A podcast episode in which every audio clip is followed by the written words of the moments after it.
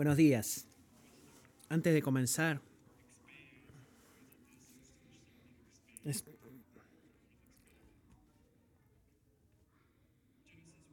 Génesis 1, versículo 1 al 25. En el principio Dios creó los cielos y la tierra. La tierra estaba sin orden y vacía. Las tinieblas cubrían la superficie del abismo, y el Espíritu de Dios se movía sobre la superficie de las aguas. Entonces dijo Dios, sea la luz, y hubo luz. Dios vio que la luz era buena, Dios separó la luz de las tinieblas. Dios llamó a la luz día, y a las tinieblas llamó noche. Y fue la tarde y fue la mañana un día. Entonces dijo Dios, haya expansión en medio de las aguas y separe las aguas de las aguas. Dios hizo la expansión y separó las aguas que estaban debajo de la expansión de las aguas que estaban sobre la expansión. Y así fue. Y Dios llamó a la expansión cielos, y fue la tarde y fue la mañana, el segundo día. Entonces dijo Dios, júntense en un lugar las aguas que están debajo de los cielos y que aparezca lo seco. Y así fue.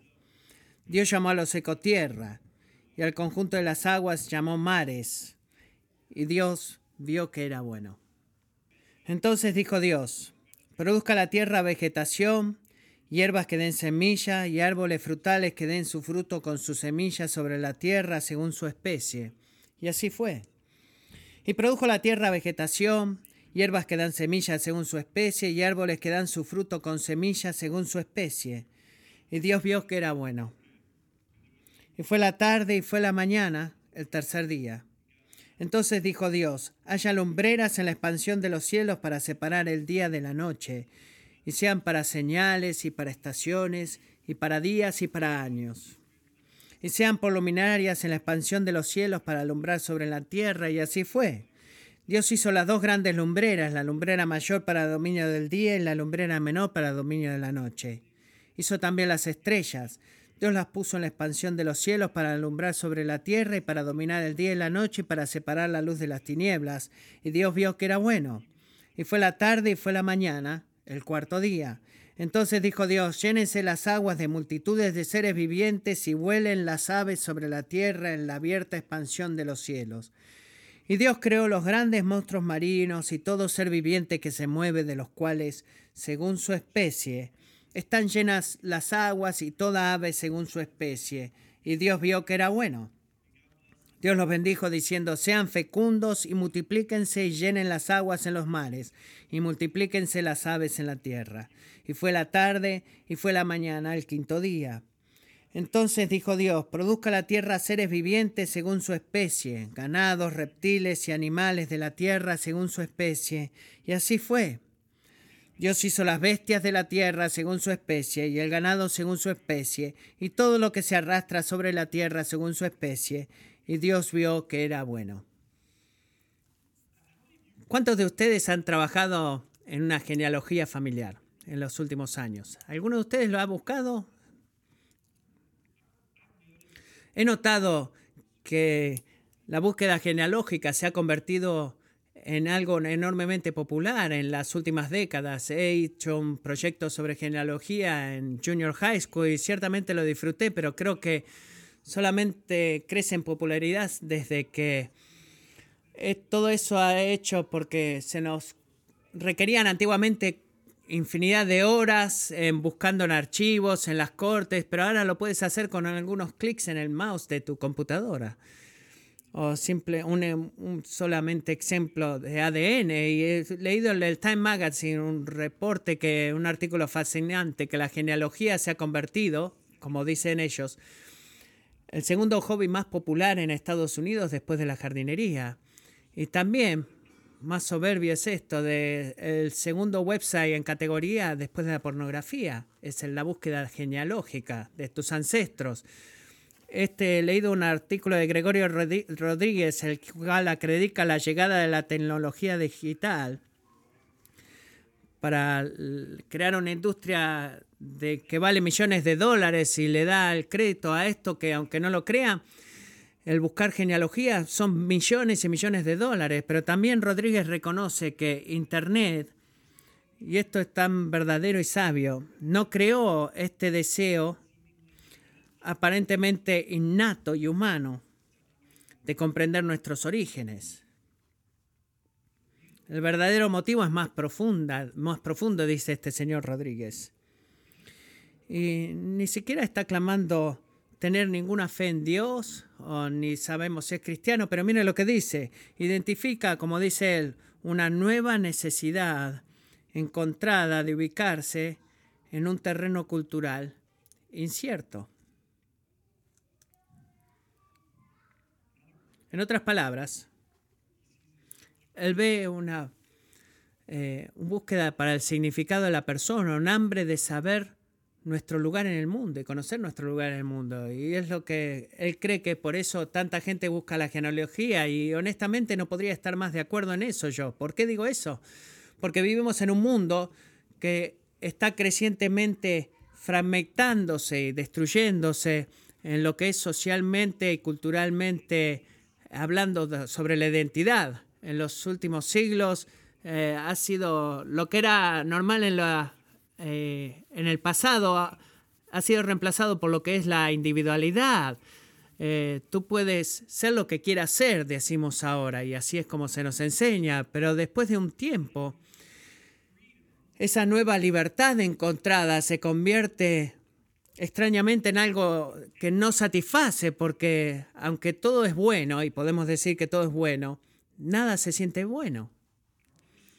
Y nuestra búsqueda de de la absoluta libertad personal, de poder ser y poder convertirnos en lo que querramos ser, creo que nos ha dejado con un gran sentido de soledad eh, y aislamiento y desesperación.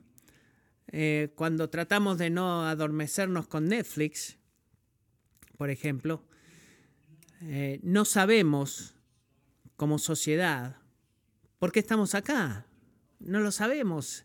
Eh, anhelamos un sentido, anhelamos un propósito.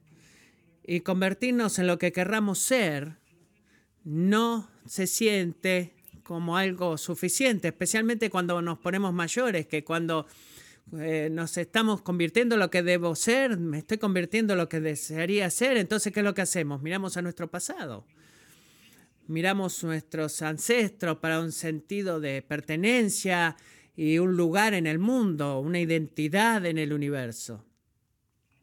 Y creo que eso se debe a que hay algo muy profundo en nuestros corazones, algo eh, eh, encadenado en el, psico, en el psico humano que anhela y, tiene hambre de algo que es mayor que nosotros. Algo en nuestros corazones y mentes, si somos honestos, si nos detenemos lo suficiente y apagamos la música lo suficiente y la televisión, que los hambres y sed, tenemos hambre y sed de saber que nuestra, o deseamos conocer que nuestra pequeña historia es parte de una gran historia. No creo que debes esperar para la crisis de la Edad Media o de, de los años de, los 40 o los 50, como decimos, para sentir eso. Quizás nunca te has hecho esta pregunta. Quizás las has hecho toda tu vida. Quizás, algún, quizás solamente empezaste a preguntarte eso recientemente, pero sin importar lo que haya sido, sabe esto, no vas a encontrar la respuesta que, que andas buscando en tu historia familiar, no la vas a encontrar ahí, quizás encuentres algunas cosas muy lindas, yo encontré cosas muy lindas, pero en el mejor de los escenarios solamente vas a entender todas las uniones biológicas entre tú y gente del pasado, y, pero vas a seguir haciéndote la misma pregunta. Ver cómo estar conectado a otras personas con preguntas no es la respuesta a la pregunta. Si quieres la respuesta a la pregunta, no mires a tu pasado. No mires a tus ancestros. Mira a la palabra del Dios vivo. ¿Por qué digo eso? Porque es él el que te ha creado. Él te conoce. Él te ha visto en todos los momentos donde tú estás sentado ahí o recostado pensando, ni siquiera sé por qué estoy aquí. Estoy tan cansado. Eh, eh, solamente quiero adormecerme, hacerlo otra vez y otra vez y repetir mi vida para eh, que pagar ese bill, este, quizás mis padres van a pensar que soy exitoso.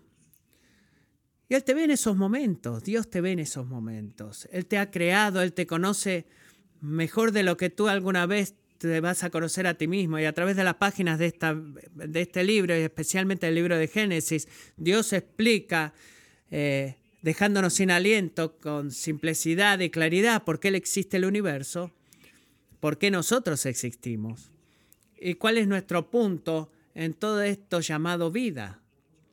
¿Cuál es nuestro propósito? Génesis ha sido escrito más que nada para orientarnos.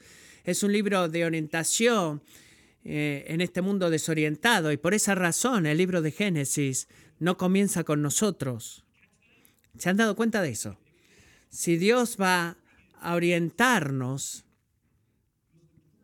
la, más cosa, la cosa más importante que debe hacer es no comenzar por nosotros. Tiene que comenzar por sí mismo. Por eso que Génesis comienza con Dios. Ahora, vamos a poner todo en orden, ¿ok? Antes de morir en el, texto y en el sentido del capítulo 1, antes de profundizar, perdón, debemos recordar que no somos un pueblo, que no somos los recipientes originales del libro de Génesis. Génesis fue originalmente escrito para el pueblo de Israel como parte del Pentateuta. Pentateuca es una gran palabra que quiere decir los cinco primeros libros de la Biblia.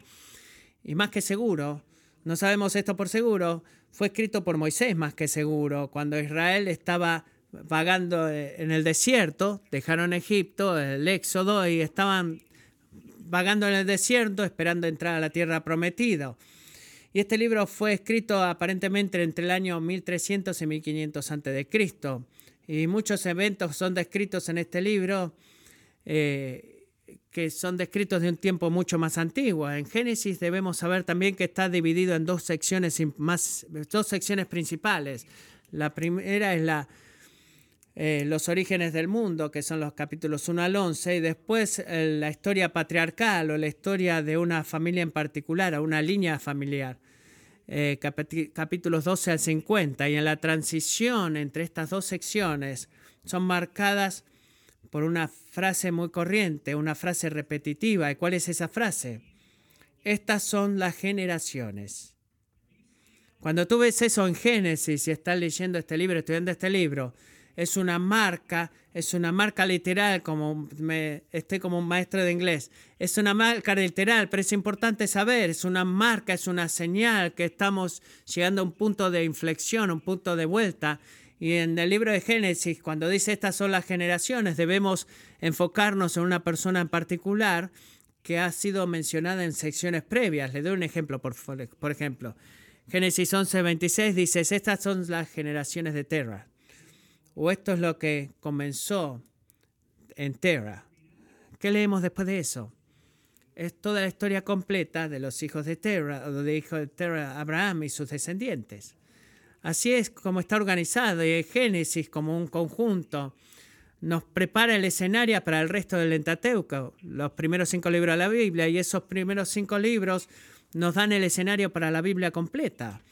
Es por eso que Génesis es uno de los libros más importantes en la Biblia porque es esencialmente una introducción para toda la Biblia. Y creo que tendemos a pensar en un libro como Génesis, que es una historia de, la antigüedad, como abriendo un libro de álbum viejo en la casa de la abuela y dicen, mira esto, cómo eras cuando era chiquita, y decimos, bueno, bueno, abuela, está bien. Y pensamos como una historia antigua, pero es más que historia. Es más que historia, es mucho más que historia. Es la historia al servicio de la teología es un recuento, un contar de lo que la verdad y que pasaron en el pasado, que debemos saber es algo de lo quién es, de quién es Dios en el presente, a través de lo que pasó en el pasado. ¿Por qué hago una gran historia de todo esto? Bueno, porque diría que la razón principal de este primer libro, eh, que lo he estado estudiando por más de un año, el, el tema principal es poder ayudarnos a entender la naturaleza de nuestra identidad como el pueblo de Dios. Y es una forma grande de decir, es Dios respondiendo de quién soy yo, por qué estoy aquí y cuál es el punto de mi existencia. Génesis es la respuesta de Dios a esas preguntas y, navegan estas preguntas, grandes preguntas, y la respuesta de ellas nos dice una historia para respondernos, la historia verdadera, que es también nuestra historia, que es la historia de dos cosas, la creación y la recreación. Ahora, creo que la mayoría de la gente que escuchó de Génesis o está familiarizada con Génesis están asociación, eh, se asocian con la creación, los primeros dos partículos, y han crecido en la iglesia, habría flanelógrafo y miren los eh, árboles y la ballena. ¿Y qué es esto, niños? Es una ballena y estás tan obsesionado con la creación, pero ese es solamente el principio de la historia. ¿Qué nos dice el capítulo 3? Nos cuenta que nosotros destruimos la buena creación de Dios y trajimos corrupción y muerta al mundo, habiendo rechazado la autoridad de nuestro Creador y y insistir en nuestros deseos pecaminosos. Por la gracia de Dios, tenemos el capítulo 3 y Él nos promete redimir y restaurar todo lo que hemos corrompido a través del pecado, afirmando una y otra vez que el poder de Dios es, es, siempre es más grande que el poder del pecado para destruir. Y puedes ver eso una y otra vez, iglesia. No es buena noticia que el poder de Dios es siempre más poderoso. El, el poder de Dios para recrear es más poderoso que el poder del pecado para destruir. Y Dios prueba eso en una forma mayor en el Génesis capítulo 12. Podemos ver el comienzo de este plan trayendo su promesa eh, de bendición a través de una línea, una familia, una genealogía de un hombre llamado Abraham, Abraham perdón, y todo el resto del mundo revela las promesas y fidelidad de Dios enseñándonos dos cosas acerca de Abraham y sus descendientes. Primero, cuando ellos escogieron eh, confiar y obedecer al Señor, Dios los bendice y bendice a todos a su alrededor. Es lo primero que aprendemos. Y segundo, incluso cuando ellos fallan en confiar y obedecer al Señor y sufren las consecuencias, ¿Saben en última instancia lo que prevalece en todo eso? Es el pacto o las bendiciones del pacto de Dios. Y eso es lo que prevalece. Es por eso que dije temprano que el poder de Dios, de la bendición de Dios, siempre es más grande que el poder de la, del poder del pecado para destruir. Y es por eso que he decidido llamar esta serie Recreación. Recreación. Vamos a estar, estar estudiando el libro de Génesis y no vamos a eh, creo que nos va a llevar un poco más de un año para leer, eh, para ir por todo este libro. ¿Y por qué lo voy a llamar recreación? Bueno, porque Génesis no es solamente el diseño original de Dios lo que nos cuenta, sino que habla de su fidelidad para restaurar todo lo que el pecado ha destruido. Y de eso se trata de una forma mayor. Es un Dios que nos ha creado a su imagen y es un Dios que nos recrea, recrea su imagen en nosotros para que cualquier cosa que ha sido corrompida por el pecado, destruida por el pecado, y Él hace eso a través del segundo Adán. El segundo Adán, el descendiente de Abraham, alguien en su árbol familiar, en su genealogía que Dios prometió en Génesis 3 y que sigue esperando en Génesis 50. ¿Qué están esperando en Génesis 50? Bueno, están esperando por la persona y la obra de Cristo. Y es en Jesús, iglesia, que las palabras que José habló a, sus hermanos en Génesis 50, en su propio temor, vinieron estas palabras que Dios habló a nosotros en medio de nuestro sufrimiento. ¿Cuáles son esas palabras? Génesis 50, 20. Ustedes pensaron hacerme mal, pero Dios lo cambió en bien. Esas palabras son una luz roja eh, atacándonos a nosotros en todo lo que es antes de Génesis. Esa es para ti. Tú pensaste hacer mal, tú actuaste incorrectamente, te rebelaste. Dios Dios lo usó y Dios trabajó y Dios lo redimió, lo recreó para bien. Y eso es lo que quiero decir cuando digo que Génesis es, historia teológica, es la historia de Dios de comienzo a fin. Y los eventos que correctamente se reportan son cuidadosamente seleccionados para enseñarnos a ti y a mí a reconocer su autoridad y confiar en su autoridad. Ahora, te advierto de algo. Eh, estamos acá, si vas a estar acá escuchando toda la serie, Génesis no responde cada pregunta que quizás tengamos, querramos escuchar respuesta, especialmente en los primeros capítulos. Pero si lo leemos por lo que es, ¿sabes lo que hace? responde todas las preguntas que verdaderamente necesitamos responder. Preguntas como por qué estamos aquí y cuál es el propósito de nuestra existencia. Y como lo dije unos minutos atrás, responde esas preguntas orientándonos en este mundo desorientado y para poder orientarnos no puede comenzar con nosotros, sino que debe comenzar con Dios. Así que miremos versículo 1. En el principio, Dios creó los cielos y la tierra. Quiero que imaginen algo por un minuto. Quiero que imaginen que ustedes son parte del pueblo de Israel y están escuchando esas palabras leídas a ustedes por primera vez.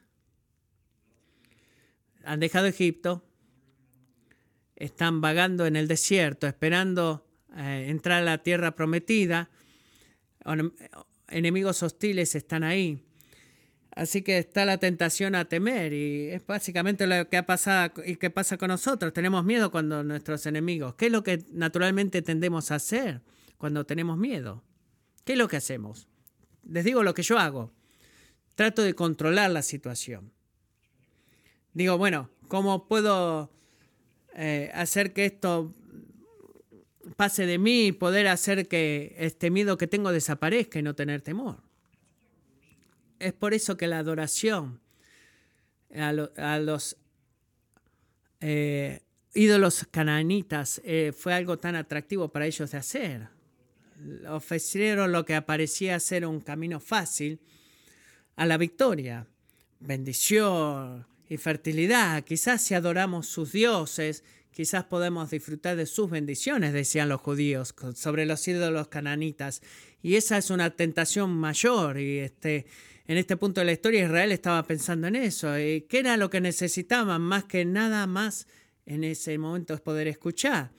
Bueno, yo diría que es exactamente lo mismo que nosotros necesitamos cuando nuestra vida propia se parece a un caos y estamos tentados a buscar nuestros recursos y nuestros talentos y nuestro control y nuestra habilidad para hacer que todo salga bien, para traer eh, bendición y hacemos lo mismo que ellos hicieron en medio de ese caos. Necesitamos la palabra de Dios, es lo que necesitamos.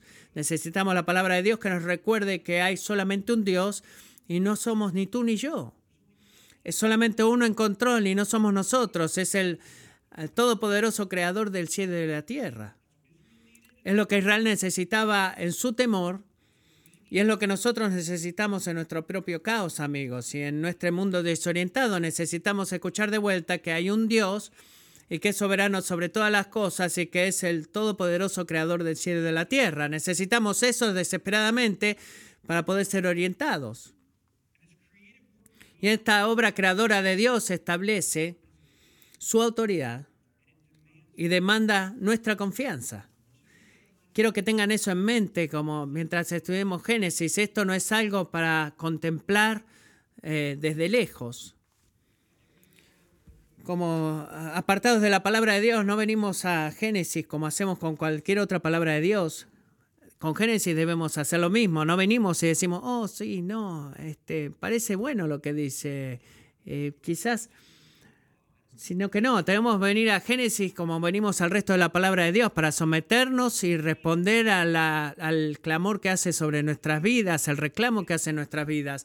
Y Génesis, al establecernos de la autoridad universal y supremacía de Dios, este es el reclamo que te hace a ti, que demanda nuestra confianza. Demanda nuestra confianza y a, eh, pide nuestra confianza. Creo que el primer capítulo hace eso, especialmente estos primeros 25, los 25 versículos de dos formas. Cómo la obra creadora de Dios establece su autoridad y demanda nuestra confianza. Dos puntos que vamos a ver. Primero, la creación revela la supremacía de Dios. Y segundo, la creación revela el poder de Dios. Le dije a Lisa, mi esposa, anoche, que es un chiste cruel pedirle a un predicador que tome 45 minutos para predicar los primeros 25 versículos de la Biblia. Y no es un, un, chiste cruel porque no haya nada que decir, sino que todo lo contrario, que hay tanto acá de lo que Dios es y que cómo nos orienta, pero creo que para poder organizarnos en estos dos temas vamos a poder llegar a la meta. Primero, la creación revela la supremacía de Dios, pensemos en esto. Miremos, miremos de vuelta versículo 1. Y vamos a movernos rápidamente en esta sección. El primer versículo habla, es un resumen de todo el pasaje y el primer evento de la historia. En el comienzo, en el principio, Dios creó los cielos y la tierra. Así que piensa en lo que eso significa. Piensa en eso. Eso significa que este mundo físico no es todo lo que es y todo lo que existe. Dios existe.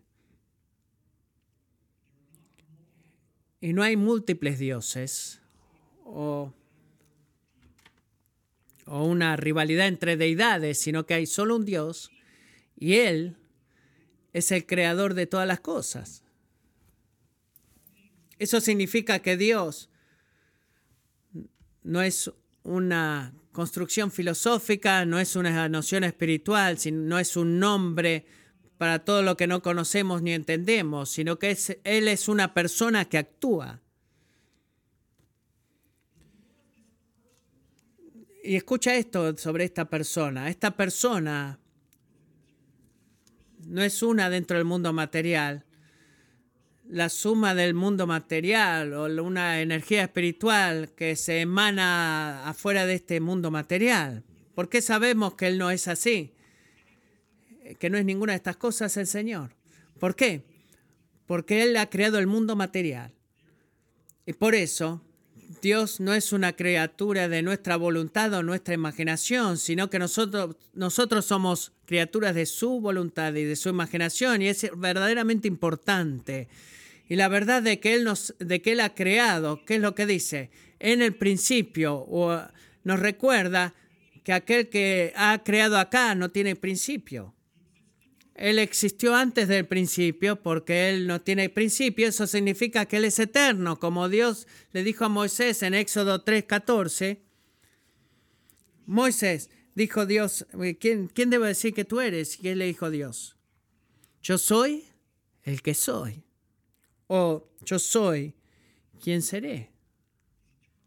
Él es eterno. Y no, eh, Moisés nos dijo, eh, ¿cómo? ¿Qué, qué dijiste? Eh, quizás arrogante, no puedo ni entender eso. No tenemos una categoría para ese tipo de existencia, porque todo en nuestro mundo, todo lo que vemos en el universo material que habitamos, todo tiene un comienzo. Pero amigos, todo lo que podemos ver no es todo lo que es. Ese es el punto. Dios es real. Y todo lo que existe, todo lo que tú puedes ver, y por, también eh, que confirma la existencia, solamente existe porque Dios existe. ¿Por qué? Porque Él ha creado todo, eh, todo en este mundo, la tierra y todo lo que está fuera de este mundo, los cielos, eh, todo el universo. Por eso el clamor en el versículo 1 es eh, incomprensible y exhaustivo. Todo lo que existe, Dios lo creó. Así que comenzando a ver el versículo 2, ¿qué descubrimos? Como dice, la tierra estaba sin orden y vacía. Para el final del capítulo 1, la Tierra termina con forma y estructura y sustancia y contexto. Así que miremos esto. Durante el día 1 al 3, Dios creó las formas, la estructura, día y noche, cielo y tierra, eh, cielo y mar, perdón, eh, tierra y vegetación. Y todo esto está contenido desde los versículos 4 al 7. Dios llena cada uno de ellos con sustancias, con contenido. ¿Se lo llena con qué? Día y noche con el cielo y la luna.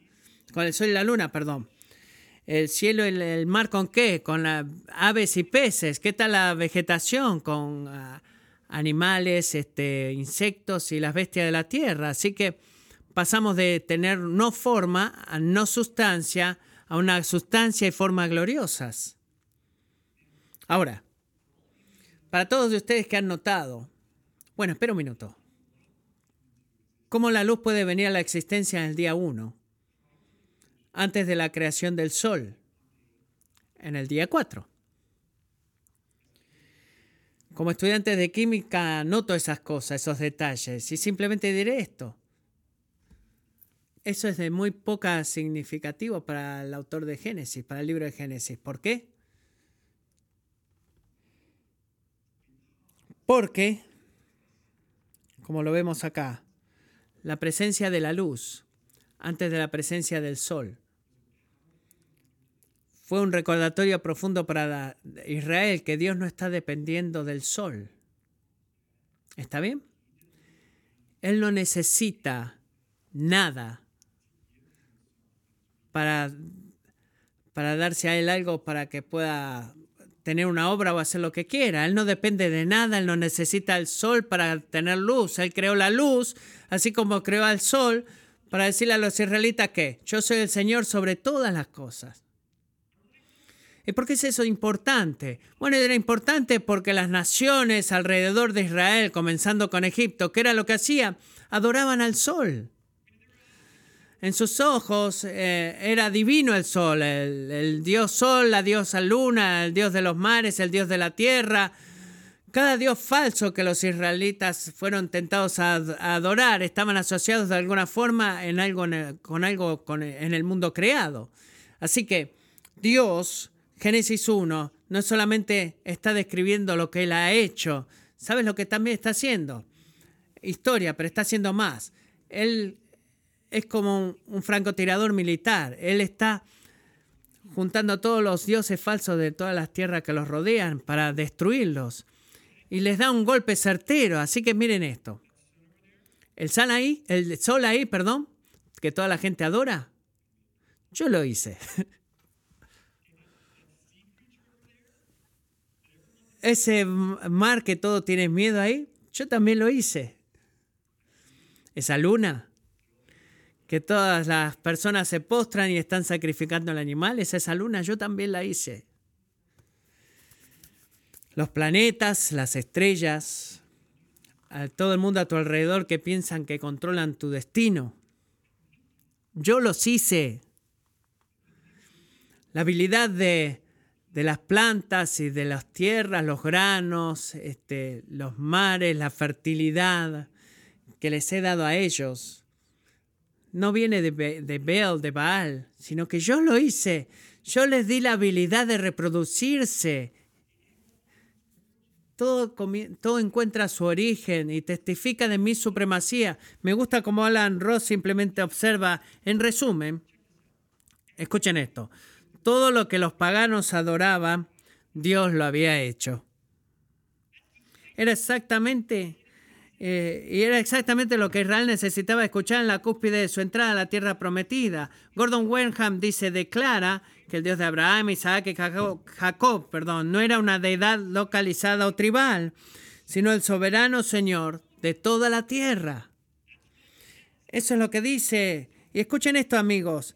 Es la cosa más simple de que Dios es el creador de todas las cosas, que nos da la seguridad de que Él controla todas las cosas también y que Él reina sobre todas las cosas. No hay nada en el universo que pueda salir del control total y el dominio total de Dios. ¿Por qué? Porque más que cualquier otra razón es porque Él lo creó, Él lo ha hecho, todo lo ha hecho Él. Pero Él no solamente creó, sino que los nombró. ¿Notaron eso? Así que cuando alguien dice que al nombrar a algo era tener autoridad en el mundo antiguo sobre esa cosa. Por ejemplo, un rey, el faraón, cuando conquistó Judá o Israel, él le ponía un nombre nuevo a los reyes. ¿Por qué? Porque era su forma de decir, hey, miren esto, yo te, soy dueño de este rey. Tú estás bajo mi pulgar. ¿Y qué es lo que está haciendo Dios acá? Bueno, Él está nombrando las cosas. Él no solamente creó la luz, sino que la llamó luz y le llamó día. Él no solamente ha creado eh, la, atmósfera, sino que lo llamó cielo. Él no creó la tierra, seco, sino, la tierra seca, sino que la llamó tierra. Él la creó, la nombró. Y todo apunta a su supremacía y su control sobre todo. He pensado en esta semana como... Eh, y me quedaba sin palabras en medio de, de lo que era las, eh, las, Victoria Falls y recordando lo que eran las, las cataratas de Victoria en África. Eh, estuve en el parque Cascade National Park y me quedé ahí solamente mirándola desde millas y poder contemplarlas. Y he visto al sol pintando el gran cañón con cada color del, del arco iris. Pero amigo, tú puedes ver todas estas cosas. Y millones de personas lo han visto. Y tú puedes estar completamente ciego de lo que verdaderamente son. ¿Qué son? ¿Qué son todas estas cosas que dan un testimonio eterno del poder y la supremacía de Dios? Y eso es lo que son. Salmo 19.1. Los cielos proclaman la gloria de Dios y el firmamento anuncia la obra de sus manos. Un día transmite el mensaje al otro día y una noche a la otra noche revela sabiduría. No hay mensaje, no hay palabras, no se oye su voz.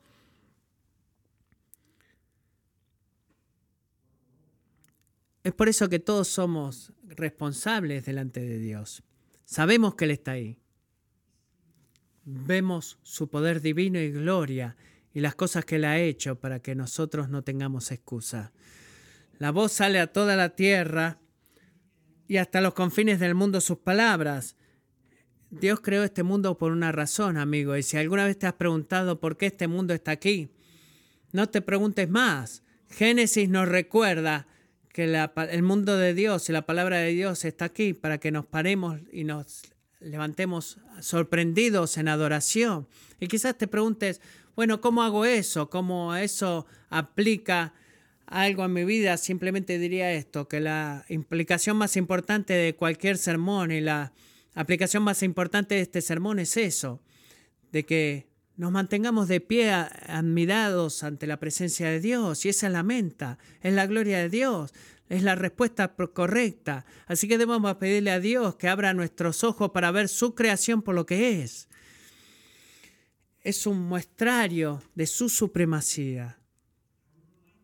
Y quiero recordarte que no hay distinción más importante en el mundo cristiano, desde el punto de vista cristiano, entre una criatura y su creador. ¿Y por qué digo eso? Digo eso porque es lo, lo que hace principalmente que separa al Dios verdadero de todo lo que no es Dios. Dios es el único, la única, la única persona no creada en el universo. Todo lo demás que existe, Él lo hizo, Él lo ha creado. Y como el Dios que ha creado todas las cosas es infinitamente más grande que todas las cosas, ¿y cuál es una de las cosas más gloriosas del mundo creado? Los autos, las casas, tecnología. Y sigue agregándole cosas. Lo que tú pienses, estés pensando ahora, lo que te provoca tanta emoción, ahórralo, guárdalo. ¿Sabes lo que eso es? Solamente es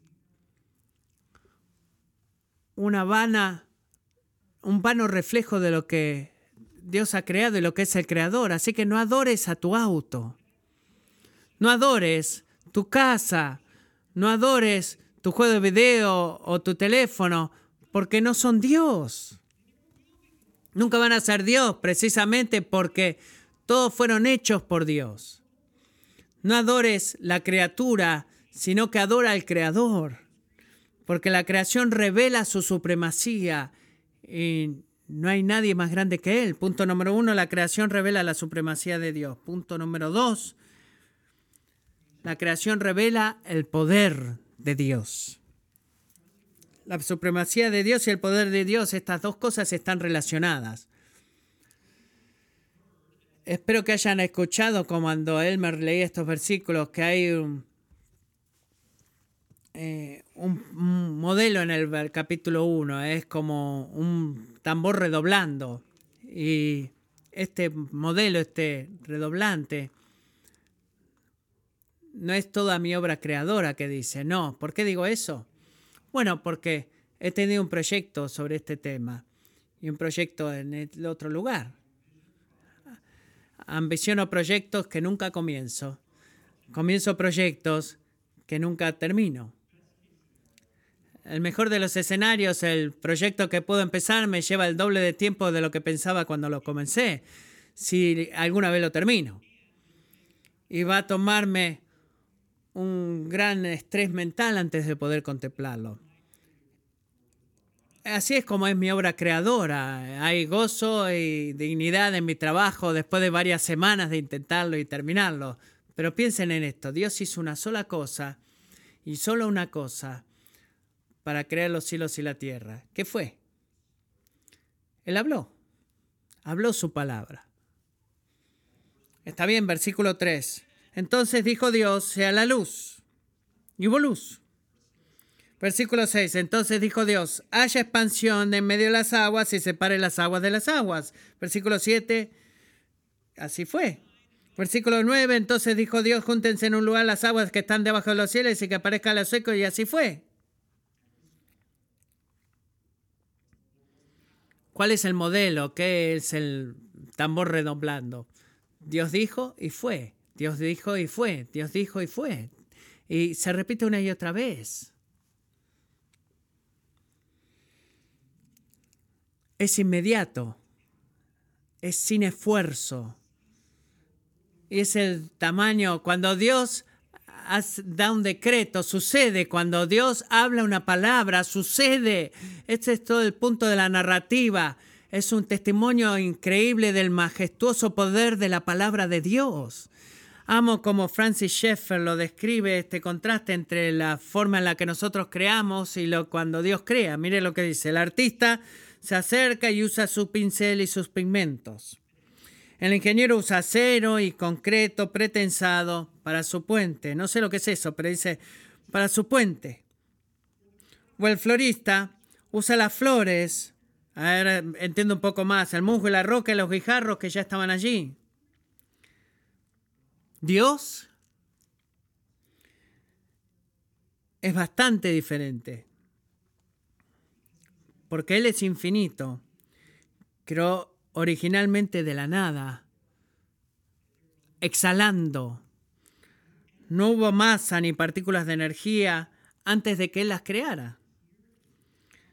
Acá hay poder, dice, detrás de todo lo que podemos imaginar en el mundo humano. Él pudo crear y dar forma meramente por su palabra hablada.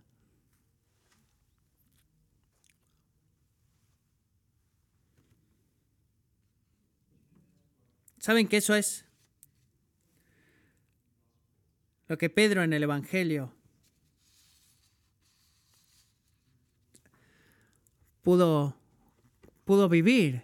Él miró, eh, Jesús miró un huracán en medio de una tormenta y dijo, cállate.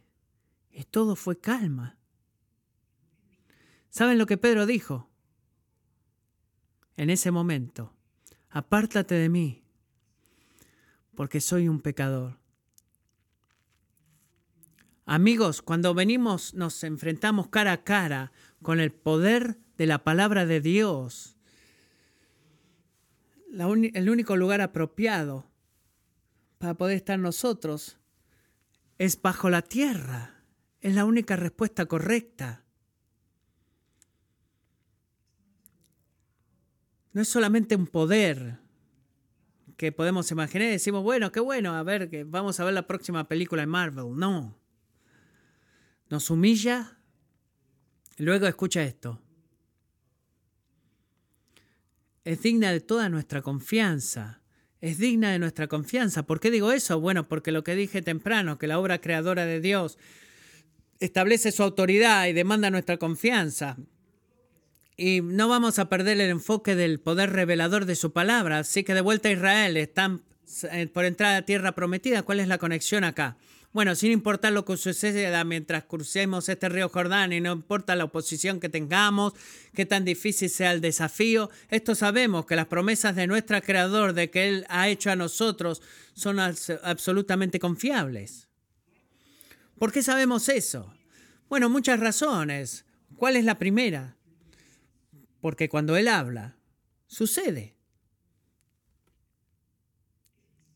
Si Él lo dijo, Él va a proveer.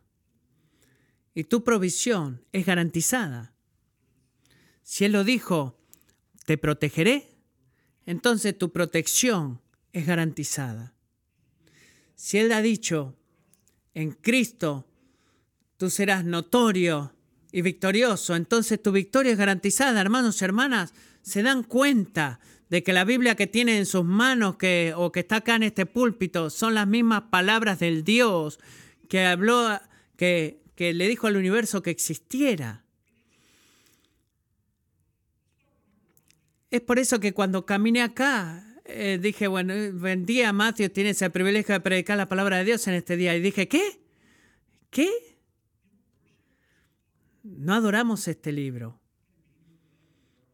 No vas a ir si vas eh, a, ir en un accidente por estar leyendo en la Biblia. Eh, pero hay una reverencia hacia el poder de la palabra de este libro que debería consumirte. Porque cuando Dios habla, sucede. Es decisiva su palabra.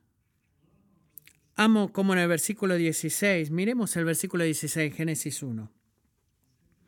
Simplemente leemos, Dios hizo las dos grandes lumbreras, la lumbrera mayor para dominio del día y la lumbrera menor para dominio de la noche. Oh sí, y las estrellas.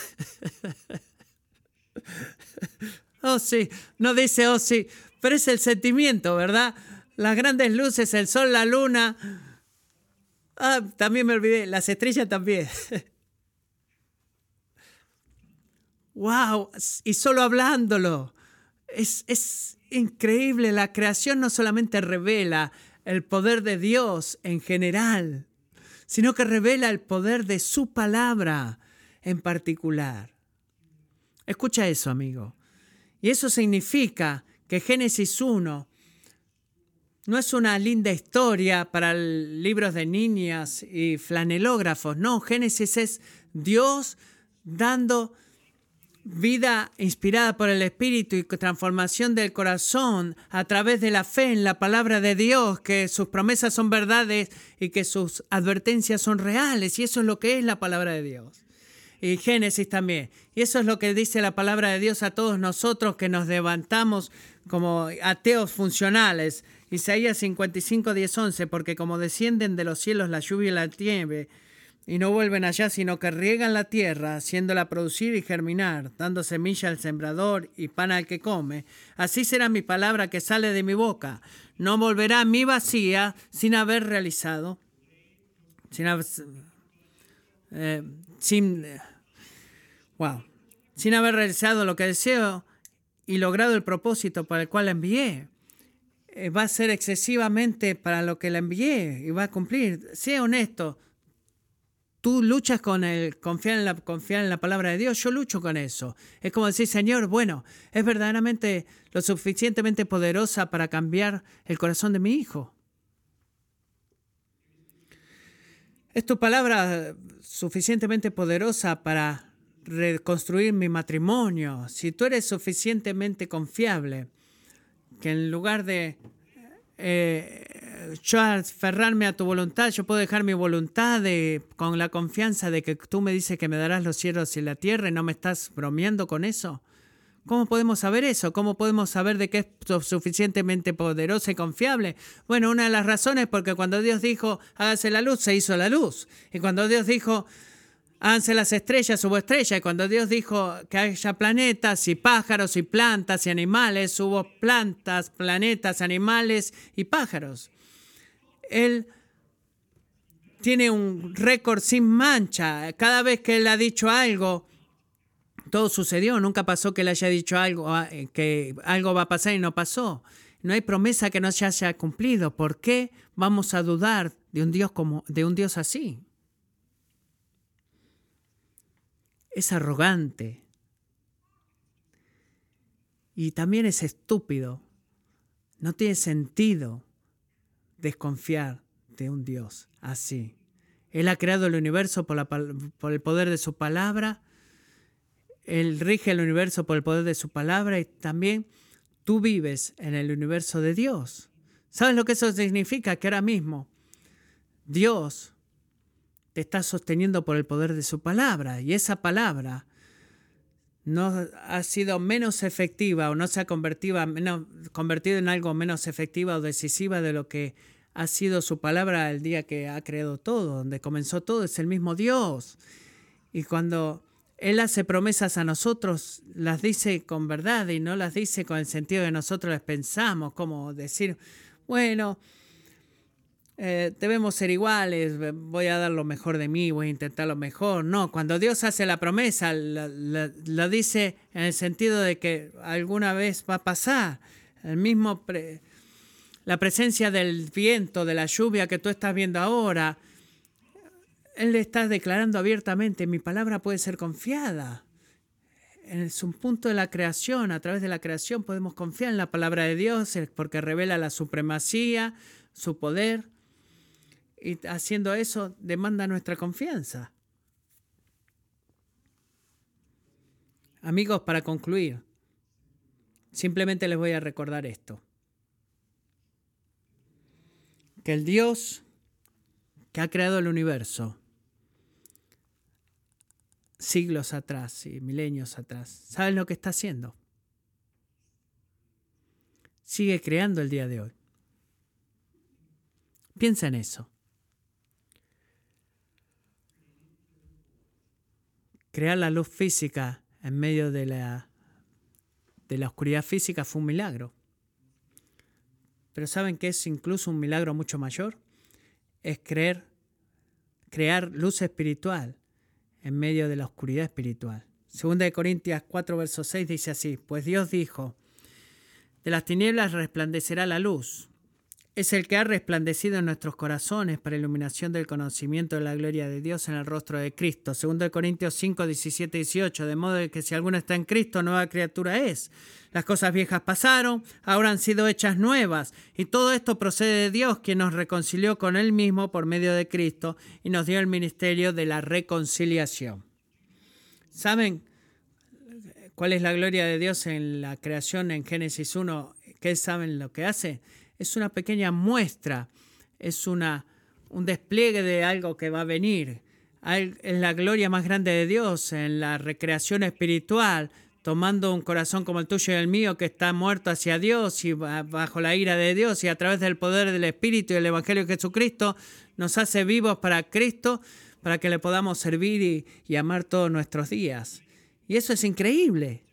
Eso es un milagro. Y es el poder de Dios que, que creó el mundo material, que nos recuerda que Él tiene mucho poder para transformar el mundo, el universo espiritual también. Y él, él, te ha prometido, Él te ha prometido que si estás en Cristo y te ha hecho una nueva criatura, esa es una, una prueba, una pizca de lo que va a ser el nuevo cielo y la nueva tierra que está esperando por ti. De muchas maneras, Génesis es muy simple. Habla de la creación y la recreación.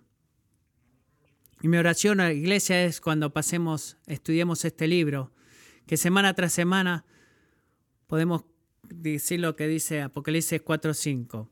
Digno eres tú, Señor o oh Dios, de recibir la gloria, honor y poder, porque tú has creado todas las cosas y por tu voluntad